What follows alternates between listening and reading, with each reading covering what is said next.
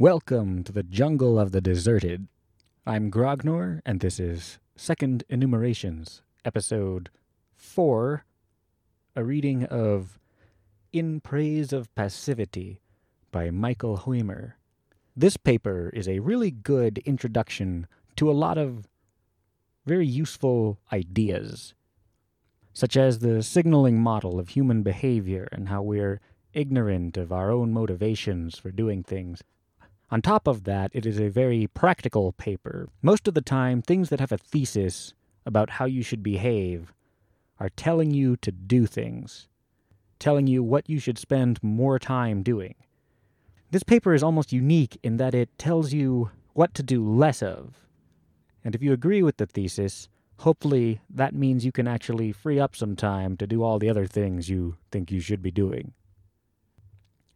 In Praise of Passivity by Michael Huemer of the University of Colorado. 2012. Abstract. Political actors, including voters, activists, and leaders, are often ignorant of basic facts relevant to policy choices. Even experts have little understanding of the working of society and little ability to predict future outcomes. Only the most simple and uncontroversial political claims can be counted on. This is partly because political knowledge is very difficult to attain, and partly because individuals are not sufficiently motivated to attain it. As a result, the best advice for political actors is very often to simply stop trying to solve social problems, since interventions not based on precise understanding are likely to do more harm than good. 1. Introduction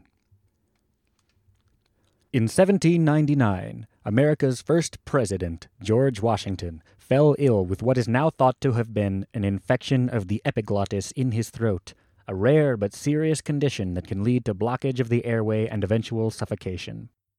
His good friend and personal physician attended him, along with two consulting physicians. Medicines and poultices were tried, along with five separate episodes of bloodletting that together removed over half of Washington's blood. As one contemporaneous account explained, the proper remedies were administered but without producing their healing effects. The former president died shortly thereafter. Needless to say, his treatment either had no effect or actually hastened the end. Washington's doctors were respected experts, and they applied standard medical procedures. Why were they unable to help him? Put simply, they could not help him because they had no idea what they were doing. The human body is an extremely complex mechanism. To repair it generally requires a detailed and precise understanding of that mechanism and of the nature of the disorder afflicting it knowledge that no one at the time possessed. Without such understanding, almost any significant intervention in the body will be harmful. Voters, activists, and political leaders of the present day are in the position of medieval doctors. They hold simple, pre scientific theories about the workings of society and the causes of social problems, from which they derive a variety of remedies, almost all of which prove either ineffectual or harmful. Society is a complex mechanism whose repair, if possible at all, would require a precise and detailed understanding of a kind that no one today possesses. Unsatisfying as it may seem, the wisest course for political agents is often simply to stop trying to solve society's problems. My goal in what follows is to explain and defend this point of view. In the following sections, I discuss the extent of our political ignorance, the reasons for our ignorance, and the practical recommendations that flow from a recognition of deep and pervasive human ignorance about social issues. 2. What don't we know? 2.1 Public ignorance of the political system. Many observers have found citizens in modern democracies woefully ignorant of the political situations in their own societies. In the United States, for which the most plentiful data are available, most citizens cannot so much as name their congressman, let alone describe his voting record. Many are ignorant of basic institutional facts, such as the lengths of legislators' terms. Michael Delli Carpini and Scott Keeter give the flavor of public political knowledge in America. The most commonly known fact about George H.W. Bush's opinions while he was president was that he hated broccoli. During the 1992 presidential campaign, 89% of the public knew that Vice President Quayle was feuding with the television character Murphy Brown, but only 19% could characterize Bill Clinton's record on the environment. Also, during that campaign, 86% of the public knew that the Bush's dog was named Millie, yet only 15% knew that both presidential candidates supported the death penalty. Judge Wapner, host of the television series The People's Court, was identified by more people than were Chief Justices Burger or Rehnquist. International data indicate that Americans' political knowledge is no more than moderately below average. Voters often harbor absurd misperceptions of current and recent policies. In one survey, Americans were asked to pick the two largest items in the federal budget from the following list Social Security, welfare, health care, interest on the debt, the military, and foreign aid.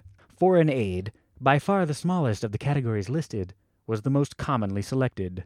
On average, Americans estimate foreign aid spending at one quarter of the federal budget. The correct figure is less than 1%. In America, it used to be common to hear remarks either of praise or of criticism directed at the drastic cuts that President Reagan made to government social welfare programs in the 1980s.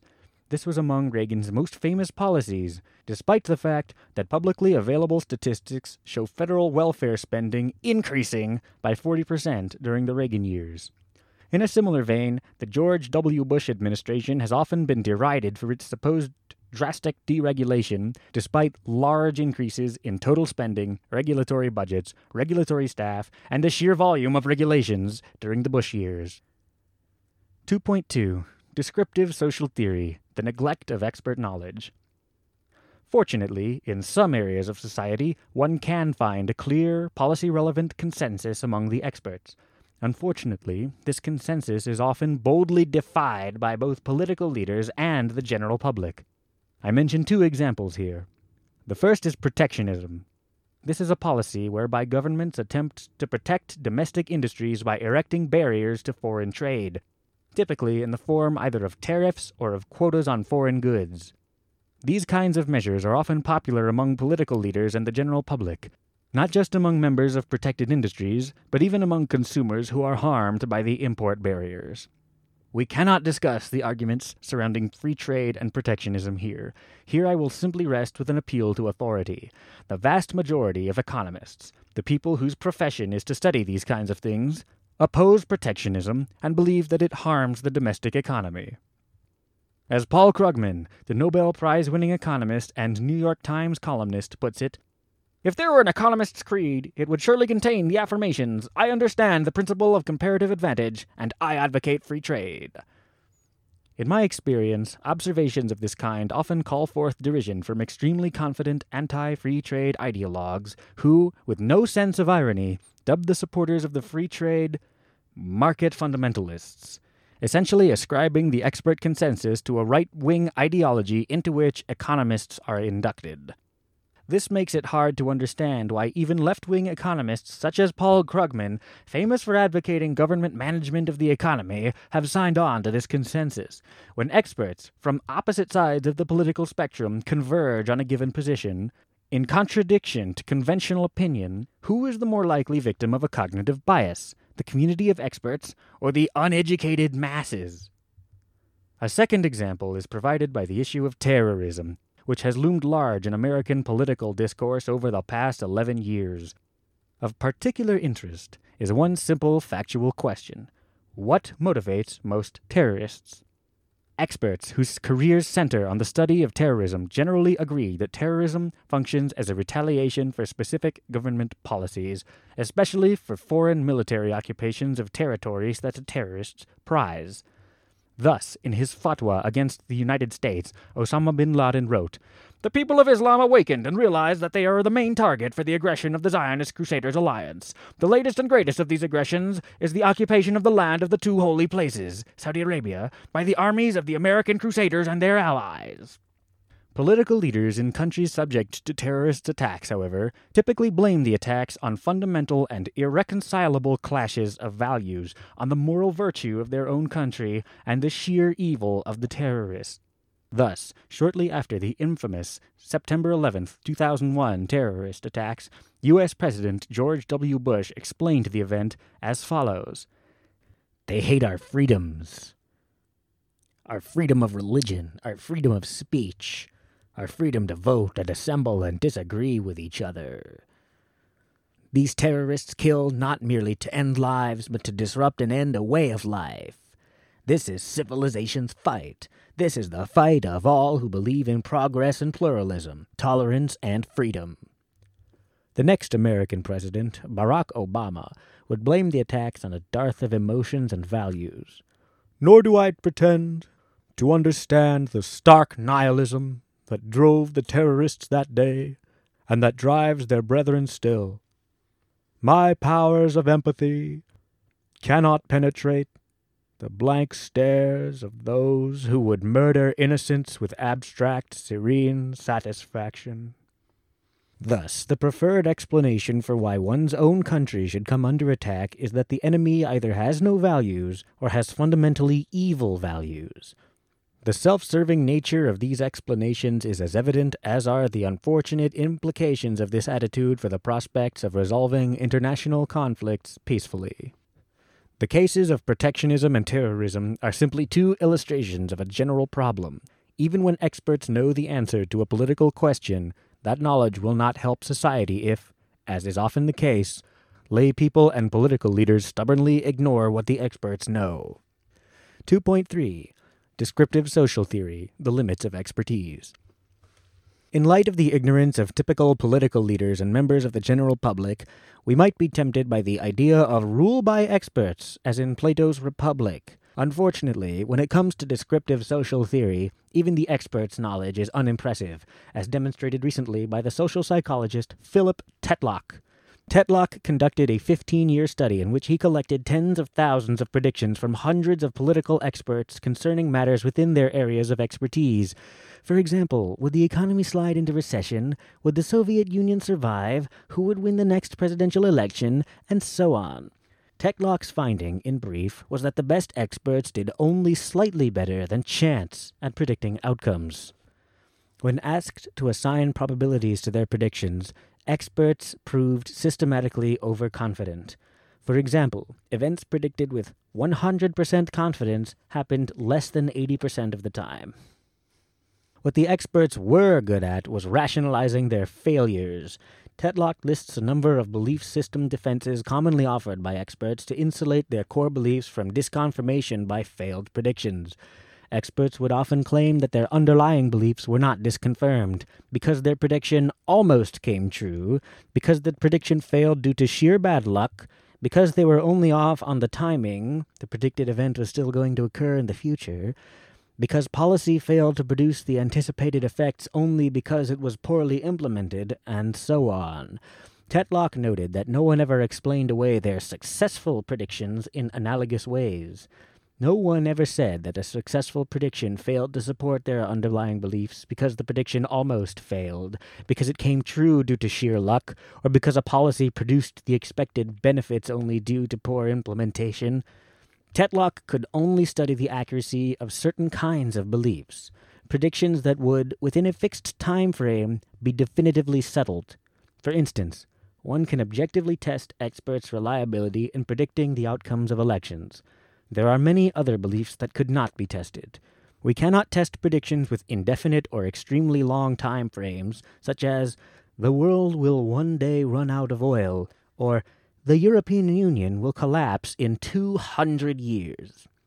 We cannot test vague or subjective predictions, such as, the next president will be worse than the current one. We cannot test claims that refer to unobservable events, such as, the economic stimulus will make the recession longer than it would otherwise be. And other claims are very difficult to resolve for a variety of reasons, such as World War II was chiefly caused by resentment over the Treaty of Versailles, or an anarcho syndicalist society would be superior to any governmental society.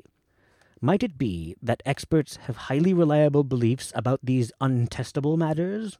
There is no reason to think so. Typically, if a person proves unreliable whenever you actually test that person's claims, it is reasonable to assume that that person is also unreliable with regard to the claims you did not test. If anything, the untestable claims would seem harder to get right due to large elements of subjectivity and the difficulty of learning to calibrate one's judgments over time. Thus, experts are probably even less reliable when it comes to these untestable matters. 2.4 Evaluative Knowledge the final type of knowledge we need for political decision making falls under the purview of philosophers evaluative knowledge. This type of knowledge, too, is difficult to test. Indeed, it may be impossible in principle to test. I, of course, do not refer to testing whether some policy has desired outcomes, but testing whether an outcome counts as good, just, or the like. How reliable are we with regard to these questions? There is no generally accepted theory, either among ordinary people or among experts, for any of the central evaluative categories of moral or political philosophy. There is no generally accepted theory of the good, the right, justice, authority, human rights, equality, or liberty. Thus, while philosophers generally agree that there is some sense in which equality is an important political value, they cannot agree upon what this means. Does it mean a social system should strive to equalize wealth or opportunities? Does it merely mean that a social system should give equal consideration to each person's interests, or that a social system should recognize the same rights for everyone? Likewise, while everyone agrees that society must pursue justice, we cannot agree upon such basic questions as whether justice requires retribution for wrongdoing, and whether it requires giving priority to the least advantaged members of society. Most philosophers endorse the notion of human rights, though the most prominent systematic moral theory, utilitarianism, rejects the idea. Among those who believe in rights, there are fundamental disagreements over what rights there are and who has them. The sheer prevalence of disagreement in political philosophy establishes that human beings, even the most educated, intelligent, and epistemically well positioned experts, are highly unreliable about political philosophy. We may be tempted to argue that while other people are unreliable about evaluative questions, we ourselves have the correct values. We could bolster this contention with philosophical arguments, exactly the sort of philosophical arguments that philosophers present in books and articles in the ethics and political philosophy journals. Of course, I cannot refute this sort of contention, since to do so would require a series of philosophical articles refuting almost every argument in the ethics and political philosophy literature. Nevertheless, I would suggest that we ought to be very suspicious of any attempt to treat ourselves as special solely on the grounds of the sort of arguments that regularly appear in the philosophical literature and that convince only a minority of experts. One could say, for instance, that one's own political views are unusually reliable because they would be endorsed by parties deliberating behind the veil of ignorance, to invoke a Rawlsian methodology. This would be to appeal to a form of argument that only some experts find convincing, and other experts could appeal to other forms of argument leading to various conclusions. If we have no independent reason to expect our own philosophical judgment to be superior than that of other experts, for instance, we are not evidently more intelligent, informed, or rational than others, then we should assume that we ourselves are subject to the same factors, whatever they may be, that render others unreliable in the realm of political philosophy. 2.5 What We Know I do not deny that we have important political knowledge. I think we know that slavery is unjust, that democracy is superior to dictatorship, that torture is almost always wrong, that free markets work better than communist planning. Each of these is an extremely important piece of knowledge. Each has rendered human beings vastly better off today than they were in the past. My point has simply been that our political knowledge is very limited. There are a great many things we do not know that people often act as though they knew. People often vociferously defend a policy while having no awareness of the literature on the subject. We often boldly predict the future, or vote on the basis of our predictions, in areas where the future is really unpredictable. We defend ideological positions on the basis of vague and controversial evaluative assertions. Experts, leaders, and lay people know something about politics, but not nearly as much as they think they do. How can we recognize genuine political knowledge? I cannot offer a precise or complete answer to this question. Nevertheless, we can identify some general tendencies. Genuine political knowledge tends to be 1. simple. For example, demand curves slope downward. The more complicated a theory is, the more ways there are for it to go wrong. 2. Accepted by experts. For example, there is a broad consensus in economics that protectionism is undesirable. If a theory is well justified, then the great majority of reasonable and intelligent people will usually come to accept the theory once they understand the arguments for it. 3. Non ideological. Theories that have an ideological flavor and that call forth strong emotions tend to be pseudo knowledge. For example, the theory that behavioral differences between men and women are entirely due to socialization. Reality is unlikely to conform to ideology. 4. Weak. For instance, we do not know that free markets are always perfectly efficient. We can say only that free markets are usually approximately efficient. 5. Specific and concrete.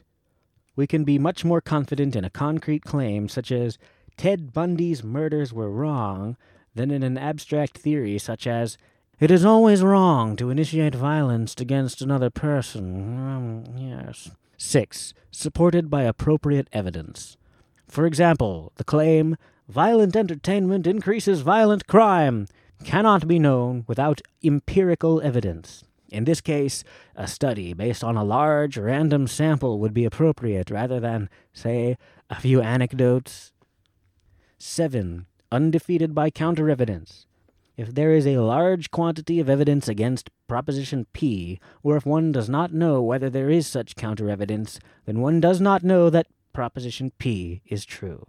For example, if one has read several studies supporting gun control while having read none of the literature on the other side, then one cannot claim to know whether gun control is desirable. Consider now the claim that democracy is better than dictatorship. This claim fares reasonably well with respect to the above list. It is a reasonably simple idea. Virtually all experts in political theory accept it. It is supported by a good deal of experience with democracies and dictatorships, and there is little or no counter evidence. Admittedly, the claim fares poorly on some items. It is a fairly ideological, strong, general claim. As this case illustrates, genuine knowledge does not always exhibit all of the above characteristics. Nevertheless, there is some tendency to find each of those characteristics in a genuine item of knowledge. 3. Why don't we know? 3.1 Rational Ignorance and Irrationality. Most of the time, people are instrumentally rational. That is, they make only those choices for which the benefits exceed the costs, according to their own values and assessments of the probabilities. Therefore, we should expect people to be politically knowledgeable only if the benefits of political knowledge exceed the costs. The benefits of political knowledge are dubious. For the overwhelming majority of individuals, political knowledge makes no practical difference to how their lives go, since the probability of their causing a change in public policy is approximately zero. Only if one places intrinsic value on knowledge can one anticipate any non negligible reward from pursuing political knowledge. The costs of political knowledge, however, can be enormous, beginning with the costs in sheer time and effort. One must look up government officials, read about their voting records, read about the bills they voted on, and read background facts and arguments about numerous individual political issues. In most cases, becoming informed about individual issues requires difficult and tedious reading in the academic literature. If one spent every waking moment on such research, one might then be well informed about most of the prominent issues. There is a second, less tangible cost acquisition of the most important items of political knowledge, such as knowledge of whether gun control laws are good, whether capital punishment is just, or whether fiscal stimulus helps the economy, requires careful cultivation of habits of epistemic rationality. One must work at identifying and overcoming one's biases. One must seek out information and arguments that run contrary to one's existing opinions, and strive to listen to these arguments with an open mind. Often, rationality demands that one admit that one's former opinions were wrong, or that one simply does not know the answers to important questions. If one is committed to rationality, one's desires will often be frustrated, as one simply cannot believe what one wants to believe. All of this leads to the following rough reasoning 1. People act only when the benefits exceed the costs. 2. The benefits of acquiring political knowledge are minimal. 3. The costs of acquiring political knowledge are substantial. 4. Therefore, people will not acquire political knowledge. Of course, this greatly simplifies matters. Sometimes people are instrumentally irrational. Some people may attach a high intrinsic value to political knowledge, and a few, such as prominent politicians and wealthy campaign donors, have a serious chance of altering public policy. Despite these exceptions, I think the above reasoning provides a basic insight into the low levels of political knowledge found among the public. What about the political leaders and campaign donors who, as I have suggested, really can influence public policy? Do they have strong incentives to acquire political knowledge? Yes and no. They have strong incentives to find out which policies are in their interests to promote. A politician may have strong motives to discover which positions are popular among voters and campaign contributors, but this is quite a different matter from discovering which policies are truly best. Suppose, for example, that immigration restrictions are unjust and harm the domestic economy, but that most voters support them. A politician who endeavors to repeal immigration restrictions can, if successful, look forward to slightly increased prosperity for his country as well as a more just world, but perhaps at the price of losing his job. A vote to repeal immigration restrictions is very unlikely to pay off in self interested terms. Knowing this, a politician has little incentive to find out whether immigration restrictions are unjust or harmful in the first place. Who cares about the good of society? Those with strong political opinions, including voters, activists, pundits, and political leaders, typically think of themselves as working for admirable causes, social justice, the welfare of society, moral virtue, and so on. Most see the promotion of their own ideologies as part of a noble and selfless pursuit. This is true of people in all corners of the political world, whether conservative or liberal, socialist or anarchist. I suspect, however, that this is mostly a self serving delusion. Very few people care very much about social justice, the good of society, and the like. Nearly everyone cares about these things a little bit, and a few people care about them a great deal. But most of those who think of themselves as deeply moved by high ideals are not, in fact, so moved. This may seem a surprising claim. How can one explain those who devote their lives to public service, or the activists who spend most of their free time sending out messages promoting a cause, organizing protests, and so on, I suggest that these individuals are chiefly moved not by a desire for some noble ideal, but by a desire to perceive themselves as working for the noble ideal. Not, for example, by a desire for justice, but by a desire to see themselves as promoting justice. These two potential desires are closely related, and at first glance one might think them practically indistinguishable. If I want to see myself as working for justice, what I have to do is work for justice, but that is the same thing I will do if I simply want justice. But there is at least one way of distinguishing the desire for X from the desire to perceive oneself as promoting X. This is to observe the subject's efforts at finding out what promotes X. The basic insight here is that the desire to perceive oneself as promoting X is satisfied as long as one does something that one believes will promote X, whereas the desire for X will be satisfied only if one successfully promotes X. Thus, only the person seeking X itself needs accurate beliefs about what promotes X. One who merely desires the sense of promoting X needs strong beliefs, so that she will have a strong sense of promoting X, but not necessarily true beliefs on this score. So, on the assumption that people are instrumentally rational, we can make the following theoretical predictions. If people are seeking high ideals, such as justice or the good of society, then they will work hard at figuring out what in fact promotes those ideals, and will seek out information to correct any errors in their assumptions about what promotes their ideals, since mistaken beliefs on this score could lead to all of their efforts being wasted.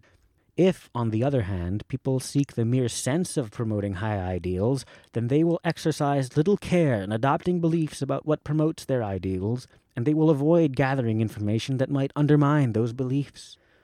They will adopt habits that lead to their having strong beliefs that are very difficult to overturn. Which hypothesis better matches our observations? It seems to me that most people who expend a great deal of effort promoting political causes spend very little effort attempting to make sure their beliefs are correct. They tend to hold very strong beliefs that they are reluctant to reconsider. When presented with new information conflicting with their existing beliefs, these individuals are much more likely to react with anger as one under attack than with gratitude. Admittedly, these impressions are anecdotal, but I frankly think that my experience here is so common that very few will dispute these observations. The evidence thus suggests that politically committed people are motivated more by a desire for a sense of promoting political ideals than by a desire for those ideals themselves. 3.3 Social theory is harder than you think. There is another reason why human beings are terrible at figuring out political issues. It is a lot harder to figure things out than it appears. This is true of nearly all fields of inquiry, though some fields, not including politics, have developed disciplines for thinking in reliable ways. Let me give a few examples. From ancient Greece through the Middle Ages, the received view in what then passed for science was that the physical world was composed of four elements earth, air, fire, and water. The received medical theory was that diseases were caused by imbalances among the four bodily fluids, namely black bile, yellow bile, blood, and phlegm. For instance, a fever was caused by an excess of blood, which therefore needed to be treated by draining the patient's blood. The ancient and medieval theory of the cosmos located the Earth at the center, with the Sun and planets orbiting the Earth. The fixed stars were points of light on a large spherical shell encompassing the Sun, Earth, and planets. We now know that all of these theories are utterly wrong, not even close to the truth. Yet all were widely accepted by the experts for centuries. These are just a few examples. The student of the history of ideas will find many more. Over human history, the overwhelming majority of theories that we have come up with to explain our world have been later proven false. This might seem puzzling at first glance. It is no surprise that we are sometimes wrong. We could not expect infallibility. But unless we were actively trying to get things wrong, how could we manage so systematically to avoid hitting on the truth? There is a basic philosophical explanation which begins with the fact that the number of possible theories of any given phenomenon is enormous, if not infinite. Of these, all but one false. So, given just the information that T is a theory, the probability that T is correct is approximately zero. However, naive thinkers have often failed to realize this because the theories that a typical human being can think of to explain a given phenomenon and that will seem plausible to that person are typically very few in number. It is not that we consider the truth and reject it, in the overwhelming majority of cases, when we first start thinking about how to explain some phenomenon, the truth is not even among the options considered. The ancient Greeks, for example, did not reject quantum mechanics. They just did not and could not have considered it. That is one basic reason for human unreliability. Another factor is the widespread phenomenon of confirmation bias. When we think about a hypothesis, our natural tendency is to look for evidence supporting the hypothesis, not to look for ways of falsifying it. A theory that starts out seeming somewhat plausible can come to seem more and more incontrovertible as we collect supporting evidence and overlook disconfirmations. When we add the fact that in most theoretical questions, people are motivated more by the desire to find some belief to cling to than by a desire for the truth, the chances of winding up with erroneous beliefs are all that much higher. Fortunately, modern science has evolved techniques for greatly improving our reliability. We now test hypotheses experimentally, making serious and explicit efforts at falsification. But when it comes to political ideology, no such techniques have been developed. The political realm often seems impervious to scientific reasoning, with the result that our political theorizing is about as reliable as all theorizing was before the advent of modern science. Why can't we apply the methods that have been so successful in natural sciences to political questions? Some of the questions to which we need answers just seem in principle non empirical. For instance, by what experiment can we test whether justice demands that society redistribute wealth from the rich to the poor? Other questions are difficult to investigate because of the unavailability of controlled experiments. If we want to test whether fiscal stimulus cures recessions, we cannot prepare two identical societies with identical recessions and then apply fiscal stimulus in one society but not the other. Nor can we take a large collection of societies with recessions and randomly assign half to receive fiscal stimulus and half to receive no fiscal stimulus. Social scientists do not have the power to experiment with societies as natural scientists can experiment with inanimate objects in their laboratories. Finally, social phenomena are vastly more complex than the phenomena studied by physicists and chemists. Societies contain thousands or millions of individual human beings interacting with each other in myriad complex ways. And each of these human beings is himself an extremely complex entity, much more complex than the typical inanimate object. As an example of the relative tractability of inanimate behavior, in the 17th century, Johannes Kepler, by examining data on the observed positions of planets in the night sky, was able to induce three simple mathematical laws regarding the orbits of the planets. 1. The orbit of every planet is an ellipse with the sun at one focus. 2. A line joining a planet and the sun sweeps out equal areas during equal intervals of time. 3. The square of the orbital period of a planet is proportional to the cube of the semi major axis of its orbit. Why have we not discovered the simple mathematical laws of human behavior? Probably because there are no such laws. Generalizations about human behavior almost always contain ceteris paribus clauses. Almost any factor influencing our behavior can be amplified or moderated by numerous other factors. When we move to the behavior of an entire society, matters are only that much more complicated. If there are laws of social evolution, they are no doubt incredibly complex. We might hope that social theorists who make mistaken predictions will be suitably chastened by reality and will thus correct their underlying theories. But as Tetlock found, this rarely happens. Most experts prefer to explain away their errors in ways that preserve the expert's theoretical beliefs. We might be tempted to dismiss these explanations as mere rationalizations, the problem is that we usually cannot prove in any given case that the explanation is not actually correct. It might, in fact, be true that a prediction almost came true, and that the expert's underlying theory is still basically correct despite a failed prediction. A policy's failure to produce expected results might really be due to poor implementation or sheer bad luck. In the social world, nothing that happens ever provides an ideal test of anyone's theory. Thus, it is hard to prove that a given ideologue is actually being irrational in refusing to revise his beliefs. Most often, it is a judgment call. 4. Practical lessons. If, as I have suggested, political knowledge is very limited and political actors are seldom motivated chiefly by political ideals, what ought we to do? It might seem that no specific political recommendations can be derived, because for any policy we might recommend as a response to political ignorance, we ourselves will be ignorant as to the value of that policy. This would be true if my thesis were a radical, philosophical skepticism according to which no one possesses any politically relevant knowledge whatsoever.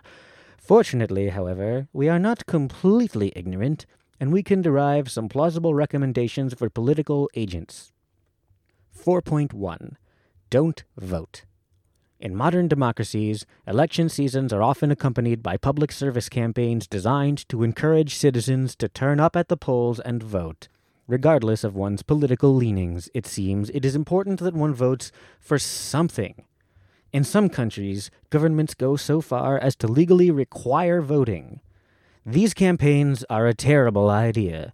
Most voters have no idea what is going on. They may not even know who their leaders are, and certainly do not know who is the best candidate. Imagine someone asks you for directions to a local restaurant. If you have no idea where the restaurant is, you should not make it up. You should not tell the person some guess that seems sort of plausible to you. You should tell them you don't know and let them get directions from someone more knowledgeable. Ignorant voting is even worse than ignorant giving of directions, because voting is an exercise of political power, albeit a very small one, To vote for a policy is not only to make a recommendation, but to request that the policy be imposed on others by force. Collectively, the majority imposes policies or personnel decisions on the rest of society. To be justified in participating in any such imposition, one must have some strong justification for thinking that the policy or personnel choice is beneficial. This justification is almost always lacking for the great majority of voters. In the great majority of cases, therefore, voting not only fails to qualify as a civic duty, it is positively immoral. One might suggest that citizens have an obligation to become informed and then vote, but becoming sufficiently informed to know who is the best candidate in a given election is typically extremely difficult.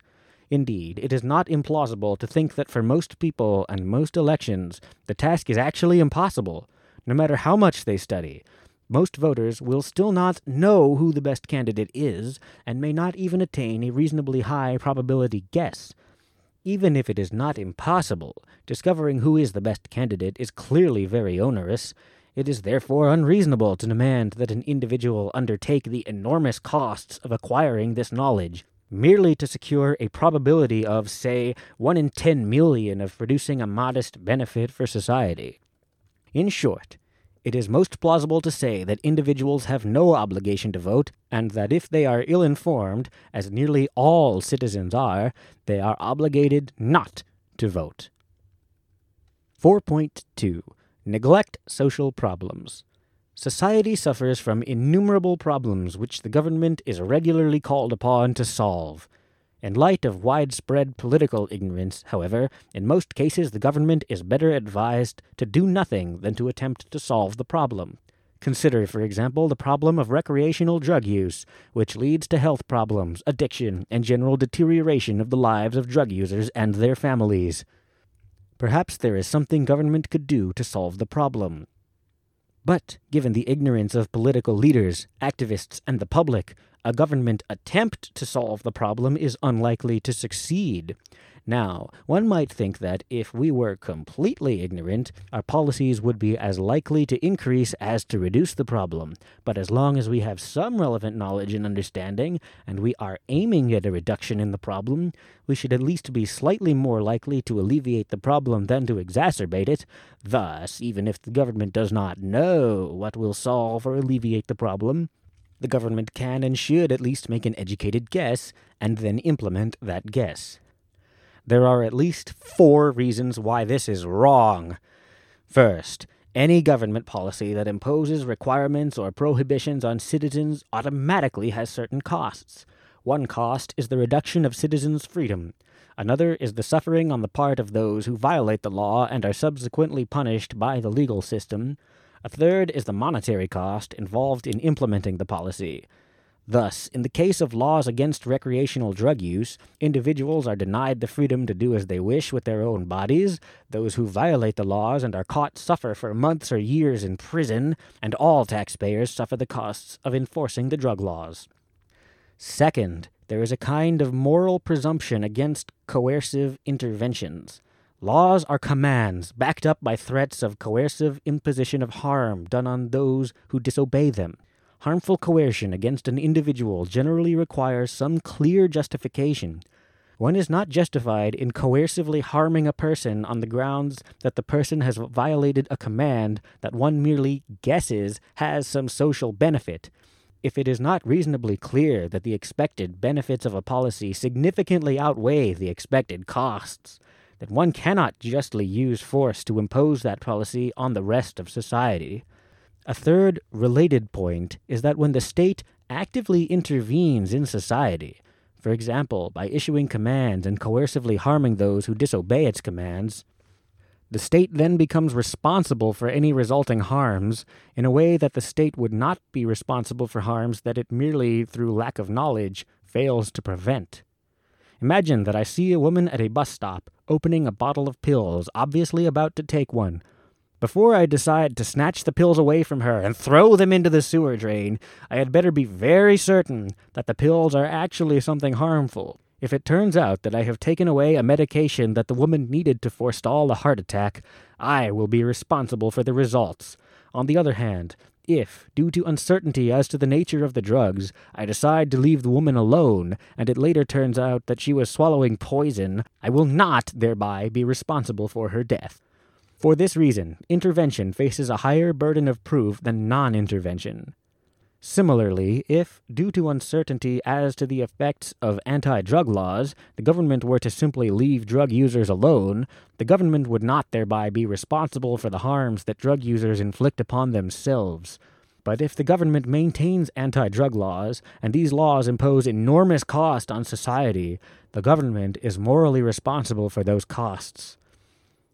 Fourth and finally, a policy made under conditions of extreme ignorance is not equally likely to be beneficial as harmful. It is much more likely to be harmful.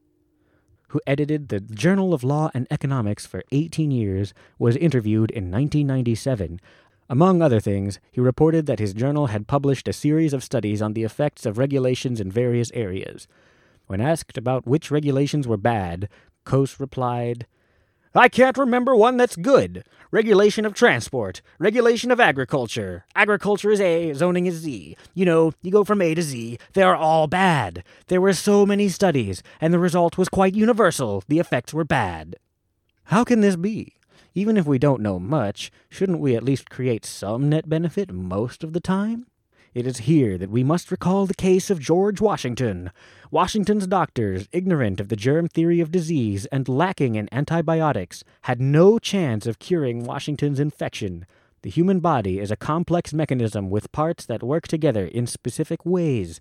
Nearly all things one might add to or take away from the body, and nearly all ways in which one might rearrange the parts of the body, will interfere with that mechanism. Indeed, almost all large changes in the body are fatal. Thus, given the state of their ignorance, almost any treatment the former president's doctors prescribed could be expected to be harmful. Society can be viewed as a vast mechanism whose parts, individual human beings, like the parts of an organism, work together in extremely complex ways, Perhaps, therefore, most possible interventions in society disrupt the functioning of that mechanism and thus are socially harmful. If the government does not know what it is doing, it is more likely to worsen than to improve matters. Of course, I am not arguing that states should never intervene in society. Some interventions are clearly justified. For instance, prohibitions on murder, theft, and assault are justified. What differentiates these from, say, a prohibition on recreational drug use? A number of differences might be cited, but what is most relevant to this paper is the difference in the state of our knowledge with respect to these prohibitions. We know that prohibitions on murder are beneficial. There are no real counter-arguments to the claim, and all experts agree. But one simply cannot claim to know that drug prohibition is beneficial. Indeed, that claim is hotly disputed. Rather than recommending universal non intervention, I am advocating a strong burden of proof for those who advocate legal demands or prohibitions. If the experts are divided on whether a government intervention is beneficial, it should generally be rejected. The same lesson applies to many other controversial issues, such as gun control, fiscal stimulus, the minimum wage, immigration, and so on. In each of these cases, the benefits of government intervention are at best controversial among the experts. In some cases, expert opinion opposes intervention. Thus, the government ought not to restrict gun ownership, attempt to stimulate the economy, mandate a minimum wage, or restrict immigration any more than it ought to prohibit recreational drugs. 4.3 Weaken democracy. Democracy works well for issues whose answers are obvious. For instance, I would be entirely comfortable with putting the prohibition on murder up to a popular vote. Democracy is superior to dictatorship mainly because dictatorships have a tendency to do things that are obviously, uncontroversially bad, such as murdering millions of people. But for issues that are controversial or require careful reasoning or specialized knowledge, democracy is about the equivalent of drawing policies out of a hat. The ignorance and irrationality of the electorate frequently delivers harmful and unjust policies. When an issue is controversial, the best solution is not to simply take a vote. The best solution is to remove the issue from the political arena. that is, to prohibit the state from intervening. The reason for this is simply the recommendation of Section 4.2 that there should be a high burden of proof for all state interventions in society. For instance, if the benefits of gun control are controversial, we should not therefore vote on whether to restrict private gun ownership. We should rather prohibit the government from restricting private gun ownership. This is just what the U.S. Constitution intended to do in its Second Amendment. Many provisions of that Constitution are designed, wisely, as restrictions on democracy. For example, the government cannot prohibit the practice of Islam even if the majority of voters want the government to do so. It is perhaps infeasible for a constitution to include prohibitions on all the policies that would be controversial or whose effects would be unknown. A reasonable proxy would be to require large supermajority votes for the passage of any law. For example, a state could be designed in which a 70% vote of the legislature would be required to pass any new law, while a 30% vote would suffice to repeal any existing law. This sort of rule would not be perfect, but it might well eliminate most of the state's harmful laws while still allowing those laws that are clearly needed. We need not fear, for example, that 30% of any legislature would vote to make murder legal. 4.4 don't fight for what you believe in. When it comes to political issues, we usually should not fight for what we believe in. Fighting for something, as I understand the term, involves fighting against someone. If one's goal faces no human opposition, then one might be described as working for a cause. For instance, working to reduce tuberculosis, working to feed the poor, but not fighting for it. Thus, one normally fights for a cause only when what one is promoting is controversial, and most of the time, those who promote controversial causes do not actually know whether what they are promoting is correct, however much they may think they know. As suggested in Section 3.2, they are fighting in order to have the experience of fighting for a noble cause, rather than truly seeking the ideals they believe themselves to be seeking. Fighting for a cause has significant costs. Typically, one expends a great deal of time and energy while simultaneously imposing costs on others, particularly those who oppose one's own political position. This time and energy is very likely to be wasted, since neither side knows the answer to the issue over which they contend, in many cases, the effort is expended in bringing about a policy that turns out to be harmful or unjust. It would be better to spend one's time and energy on aims that one knows to be good. Thus, suppose you are deciding between donating time or money to MoveOn.org, a left wing political advocacy group, and donating time or money to the Against Malaria Foundation, a charity that fights malaria in the developing world. For those concerned about human welfare, the choice should be clear. Donations to MoveOn.org may or may not affect public policy, and if they do, the effect may be good or bad. That is a matter for debate. But donations to Against Malaria definitely save lives. No one disputes that. There are exceptions to the rule that one should not fight for causes. Sometimes people find it necessary to fight for a cause, despite that the cause is obviously and uncontroversially good, as in the case of fighting to end human rights violations in a dictatorial regime. In this case, one's opponents are simply corrupt or evil. Occasionally, a person knows some cause to be correct, even though it is controversial among the general public. This may occur because the individual possesses expertise that the public lacks, and the public has chosen to ignore the expert consensus. But these are a minority of the cases. Most individuals fighting for causes do not, in fact, know what they are doing. 5. Conclusion Popular wisdom often praises those who get involved in politics, who vote in democratic elections, fight for a cause they believe in, and try to make the world a better place. We tend to assume that such individuals are moved by high ideals and that, when they change the world, it is usually for the better. The clear evidence of human ignorance and irrationality in the political arena poses a challenge to the popular wisdom. Lacking awareness of basic facts of their political systems, to say nothing of the more sophisticated knowledge that would be needed to reliably resolve controversial political issues, most citizens can do no more than guess when they enter the voting booth. Far from being a civic duty, the attempt to influence public policy through such arbitrary guesses is unjust and socially irresponsible nor have we any good reason to think political activists or political leaders to be any more reliable in arriving at correct positions on controversial issues.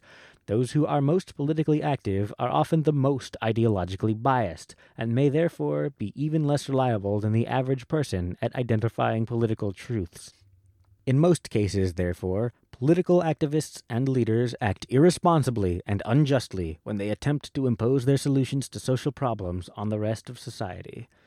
Perhaps the most dramatic example is that of Karl Marx, who famously commented that the philosophers have only interpreted the world in various ways. The point, however, is to change it.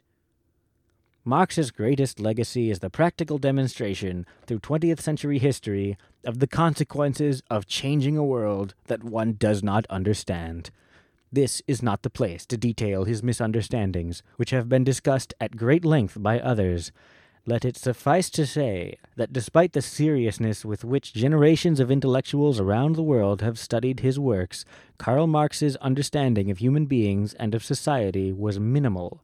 His influence on the 20th century world, however, was unparalleled and, as most observers now recognize, almost unbelievably malignant. This is no mere accident. When one lacks a precise and detailed understanding of a complex system, any attempt to radically improve that system is more likely to disrupt the things that are working well than it is to repair the system's imperfections. Marx's failure to improve society should have been about as surprising as the failure of George Washington's doctors to cure his infection by draining his blood. Perhaps, one may hope, human beings will one day attain a scientific understanding of society comparable to the modern scientific understanding of most aspects of the natural world. On that day, we may find ways of restructuring society to the benefit of all, but we cannot now predict what that understanding will look like, nor should we attempt to implement the policies that we guess will one day be proven to be beneficial. In the meantime, we can anticipate many pretenders to scientific accounts of society after the style of Marxism. These will be theories resting on dubious premises that only certain political ideologues find convincing. These ideologues may, as in the case of the Marxists, adopt the quintessentially unscientific attitude of regarding those who question the ideology as enemies to be suppressed. Political leaders, voters, and activists are well advised to follow the dictum often applied to medicine to first do no harm, a plausible rule of thumb to guard us against doing harm as a result of overconfident ideological beliefs is that one should not forcibly impose requirements or restrictions on others unless the value of those requirements or restrictions is essentially uncontroversial among the community of experts in conditions of free and open debate. Of course, even an expert consensus may be wrong, but this rule of thumb may be the best that such fallible beings as ourselves can devise.